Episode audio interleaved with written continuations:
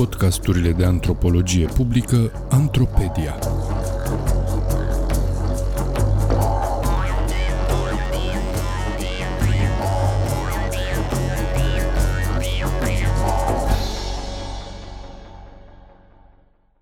Paradoxul fuegian, sănătate pentru toți, medici și rasism eșuat.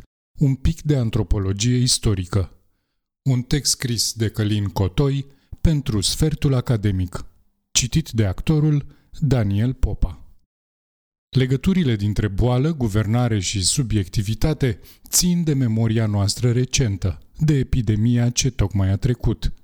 La fel și cele legate de fracturi și conflicte sociale și politice legitimate medical și biologic. Poate o poveste a epidemiilor din trecutul mai îndepărtat să ne spună ceva astăzi?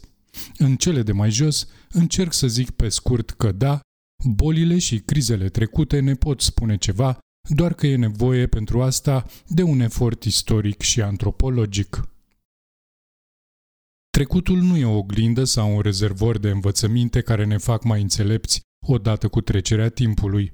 E nevoie de continue medieri între prezenturi și trecuturi care pot intra în rezonanță unele cu altele dacă efortul e reușit.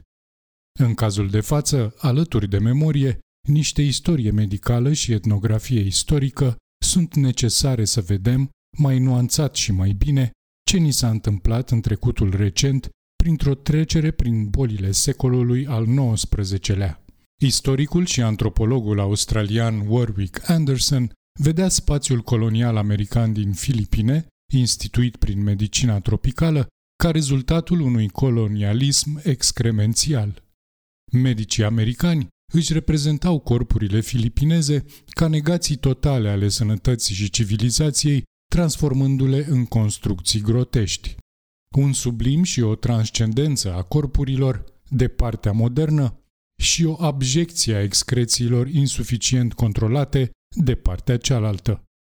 În România, unde la 1888 nu prea existau nici filipinezi și nici americani, medicul I.V. Ștefănescu, într-un raport asupra nou înființatului spital rural din Horezu, îi descria pe pacienți ca vorbind o limbă aspră și săracă, având fețe lipsite de expresie, idei religioase animiste și suferind de aberații ale instinctelor afective. Erau similari populațiilor primitive din Australia și insulele Andaman, aproape de pragul civilizațional cel mai de jos, cel al fuegienilor din țara de foc. Trăiau în simbioză cu paraziții și viermii care deveniseră membri ai familiilor țărănești. Nu aveau rușine, practicau bestialitatea, erau leneși, bețivi, hoți, mincinoși, iar femeile lor iubeau luxul și se împodobeau cu zorzoane fără valoare. Cam în aceeași perioadă, Julius Popper inginer și aventurier român, născut într-o familie de negustori de antichități din București, exploata minele de aur, bătea monedă proprie și masacra populația băștinașă din țara de foc, pe fuegienii care semănau atât de bine cu țăranii de care se îngrozea Ștefănescu. Acești țărani erau primitivi, sălbatici și incapabili să își asume forma modernă a subiecților medicali, a indivizilor capabili de răspundere și igienă individuală, un fel de filipinezi în fața medicilor americani. Problema era că, oricât de mult le-ar fi plăcut să fie rasiști și coloniali, medicii autohtoni trebuiau să funcționeze într-o schemă de identitate națională. Oricât ar fi fost de fuegieni, cei din Horezu erau oarecum români și concetățeni cu Ștefănescu, care nu putea să îl limite prea tare pe Popper. Țăranii nu fusese răvăzuți întotdeauna ca atât de primitivi. Cu mai mult de 50 de ani înainte, Dimitrie Caracaș, un alt medic din Muntenia, scria topografia țării românești între 1825 și 1828. Medicul bucureștean făcea parte din generațiile de medici greci cu studii la Viena și Hall, care formau stratul destul de firav al corpului profesional medical dinaintea reformelor lui Carol Davila. Pe lângă scrierea acestei cărți, Caracaș fondează și conduce Spitalul Filantropia, introduce vaccinarea antivariolică în 1804 și este membru în Comisia Sanitară a orașului București. Moare de ciumă la 1828 după ce, la cererea conducerii armatei ruse din București, redactează un atestat care neagă existența bolii. Populația din țara românească era împărțită după Caracaș în două clase, boierii și țăranii. Comercianții și meseriașii se socoteau după viața pe care o duc și hrana pe care o consumă tot în clasa boierească.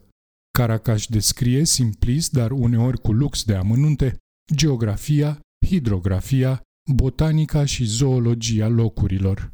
Când vine vorba de locuitori, argumentația are doi poli. Pe de o parte, sărmanul popor trăiește împilat și mizerabil sub toate privințele, pe de altă parte, aptitudinea naturală ce are acest neam spre a primi cultura dă speranțe sigure că un guvern potrivit și generos poate în scurt timp să-i consolideze fericirea și prosperitatea și să-l facă demn de strămoșii lui. Populația scade și locuitorii erau lipsiți de energie și leneși. Traiul ambelor clase, spune Caracaș, tinde mai mult spre stricăciune decât spre păstrarea și întărirea puterilor trupești și a igienei, căci puterile fizice, robuste ale celor din tâi boieri, se vatămă de abuzuri, de excese și de lene, iar ale celorlalți, țărani, se consumă și se degenerează din cauza muncilor continui și forțate, a lipsurilor, a proastei nutriții și a amărăciunilor sufletești. De aceea, atât corpul cât și mintea le sunt prostite. Cu toate acestea, Caracaș era optimist.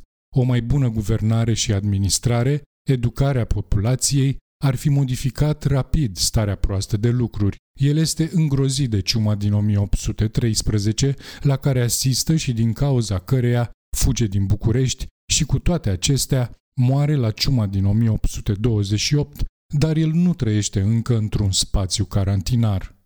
De-abia după primele valuri ale holerei 1831-1832, țările române se confruntă radical cu igiena publică și carantina. Reforma sanitară este răspunsul la nevoia de modernitate a unor locuri și locuitori definiți prin lipsa structurilor medicale, sociale, statale și naționale. Ca să înțelegem situația complicată în care se afla doctorul Ștefănescu, Caracaș nu e suficient.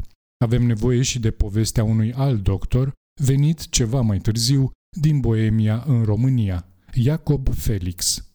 Între grecul a românul Caracaș și evreul Felix, emigranți rapid integrați în societatea locală, dornici să îmbunătățească starea țării și populației unde se găseau, diferența nu este atât una de cunoaștere medicală, ambii încearcă să adapteze igiena publică, poliția sanitară germană sau austriacă la spațiul local. Diferența majoră constă însă în faptul că Felix simte nevoia unui proces de reformă sanitară radical. Născut în Boemia în 1832, într-o familie evreiască de mici funcționari publici, a urmat cursurile Facultății de Medicină la Praga și apoi s-a mutat la Viena, unde a obținut titlul de doctor. În 1858, fără șanse de a găsi o poziție la Viena, a decis să se mute în țara românească. În același an a devenit medic de stat la unul dintre posturile de carantină de pe Dunăre, de unde a trecut rapid la o poziție administrativă mai înaltă, medic șef al districtului Mușcel. În 1861 era medic șef al Bucureștiului. În scurt timp, a devenit profesor la școala de medicină și a conceput prima lege sanitară din România. O carieră foarte rapidă, dar nu ieșită din comun, într-o țară aflată în mare deficit de medici și în fața unei probleme existențiale, carantinarea și nevoia de a exporta, fără piedici, cereale prin porturile de la Dunăre. Cordonul de carantină oprea, la suspiciunea de infectare, vapoarele, oamenii, mărfurile și cerealele pentru săptămâni sau luni întregi. Relaxarea carantinei și comerțul liber pe Dunăre presupunea însă construcția unui sistem sanitar și igienic în restul țării. Proiectul social-sanitar al lui Jacob Felix prevedea într-o cheie democratic utopică o guvernare în care fiecare membru al societății să devină parte voluntară a reformei sanitare. Sănătatea publică urma să fie o știință care să creeze sănătate pentru toți, bazându-se pe structurile locale și comunitare. Era singura soluție, de fapt, în lipsa competențelor și resurselor necesare ale statului. Din anii 1870, cu greu, elitele medicale și politice românești încercau să construiască infrastructura proiectului igienic național. Țăranul român însă, pentru a putea să creeze statul modern, care la rândul său să îl transplanteze din mizerie în națiunea și medicina modernă, trebuia să facă posibil exportul unor cantități tot mai mari de cereale, ceea ce însemna rezolvarea problemei carantinei față de epidemia recurentă de holeră, ce bloca exporturile de grâne și implicit construcția statului, a igienei și a țăranului modern. Igiena și medicina au încercat să rezolve paradoxul prin translatarea carantinei de la Dunăre și Prut spre orașele și satele din interior, prin sanitaționism. Carantinele puteau fi desființate dacă exista o stare igienică satisfăcătoare în interiorul țării. Pe măsură ce sistemul statal și medico-sanitar se extindea, trupurile sănătoase și bolnave sau chiar moarte deveneau direct importante nu doar pentru rude sau pentru viața rituală și comunitară a satelor și mahalalelor, ci și pentru stat și națiune. Aparatul de sănătate publică încerca să unească corpurile țărănești cu cele urbane într-un corp național mai larg, în care medicii, funcționarii publici și elitele politice se străduiau să construiască relații sănătoase și controlate între corpuri. Acest proces laborios și costisitor, în care Iacob Felix a fost un personaj central, a dus însă la o criză majoră. Pe măsură ce, pe la începutul anilor 1880, statisticile medicale deveneau mai precise, iar experiența directă a igieniștilor și a medicilor cu țăranii mai frecventă, criza sistemului sanitar devenea mai evidentă. Țăranii păreau să fi scăpat de primul primitivism, cel preigienă publică, descris cu oarecare simpatie de Caracaș, prin combinația de comerț, stat, igienă publică. Cu toate acestea, pentru mulți dintre medici, redevin primitivi, ba chiar mai primitivi decât orice primitivi, fiindcă nu răspund suficient de bine marelui efort de modernizare al statului și medicinei.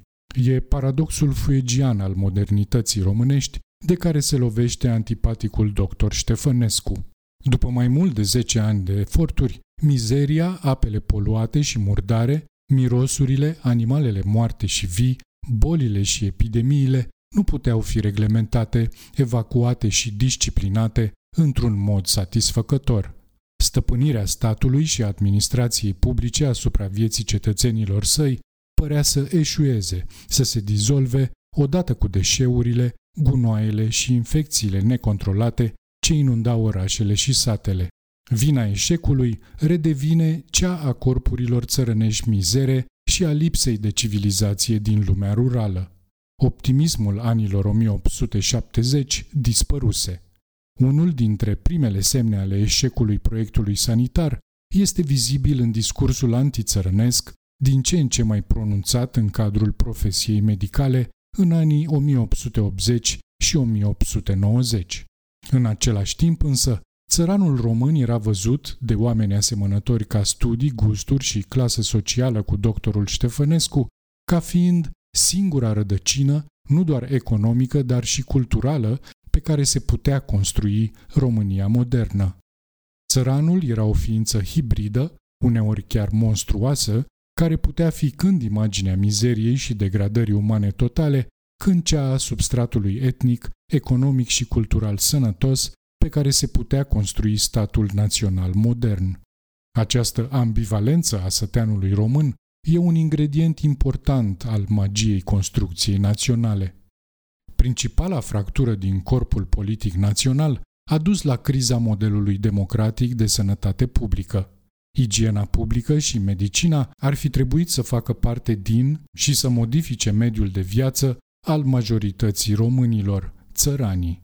Cum profesiile și științele nou naționalizate funcționau aproape exclusiv în orașe, la granițele statale și în porturile fluviale carantinabile, ele nu se dovedeau a fi suficient de naționale. Dacă țăranii nu puteau deveni parte integrantă a noului corp sanitar colectiv, era reforma medicală suficient de socială și mai ales națională? Paralel cu acest tip de discurs, tot din interiorul Sistemului Național al Igienei Publice, a ieșit la suprafață un conglomerat de temeri și frici privind reducerea demografică și vitală a masei poporului. Țăranii nu erau primitivi și lipsiți de fapt de naționalitate ca la Ștefănescu, ci degenerați, dar naționali. Reprezentantul cel mai vizibil și mai important al acestui discurs era medicul Constantini Strati. El se va folosi de neîndeplinirea promisiunilor democratice lansate prin discursul igienist al lui Felix pentru a schița o explicație a destinului elementului românesc centrată pe conceptul degenerării rasiale. Către 1880, pe fundalul discursului reformist în medicină și igienă, se schița spectrul unei căderi demografice, a cărei observație devenise posibilă prin progresele făcute de știința populației, ea însăși rezultat al cercetărilor epidemiologice. Declinul demografic apărea ca o amenințare directă asupra binelui public.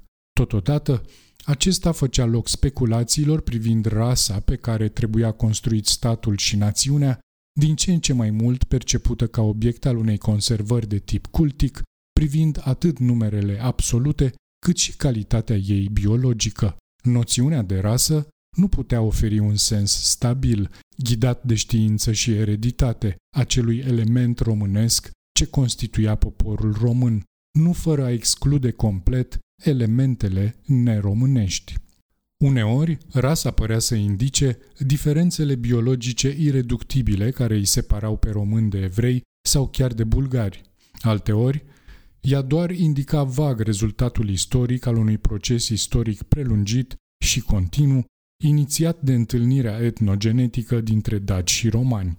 În acest caz, aproape toți locuitorii din prezent ai României puteau deveni participanți în construcția națiunii cu condiția să își ofere sau cedeze moștenirea istorică proprie trunchiului istoric cel mai vechi, mai central, reprezentat de elementul românesc. Argumentul axat pe degenerarea rasială răspundea nevoii unui discurs legitimat științific asupra problemelor legate de Constituția națiunii și a poporului. Interpretarea lui Strati se hrănea din neputința modelului igienei publice de a furniza sănătate pentru toți, dar se împiedica de aceeași ruptură radicală care îl blocase pe acesta. Într-un sistem politic bazat pe votul cenzitar, țăranii furnizau un artificiu retoric fundamental, dar erau mai puțin importanți când era vorba de politicile guvernamentale sau de partid. Un set de politici, ancorate în elementul românesc devenit rasial, dintr-o populație mai largă, ar fi trebuit să fie bazat pe țărani, mai puțin pe clasele urbane sau pe mari latifundiari, a căror românitate era greu de abordat sub aspect rasial. Discursul lui Strati era creat pentru o elită urbană care devenea interesată de Constituția Națională a poporului. Totuși, el n-ar fi putut fi aplicat peisajului modernității sociale al României în sfârșitului de secol XIX, constituit mai ales din porturi cosmopolite, fluviale și maritime, din marile orașe București și Iași și din câteva alte orașe mai mici. Rasismul științific descoperit și părăsit de Istrati va reapărea însă în alte condiții în perioada interbelică. Legăturile dintre boală, guvernare și subiectivitate țin de memoria noastră recentă, de epidemia ce tocmai a trecut. La fel și cele legate de fracturi sociale și politice legitimate medical și biologic. Nu e nimic de învățat direct de aici. Trecutul nu e o oglindă sau un rezervor de învățăminte, dar, alături de memorie, niște istorie medicală și etnografie istorică ne ajută să vedem mai nuanțat ce ni s-a întâmplat.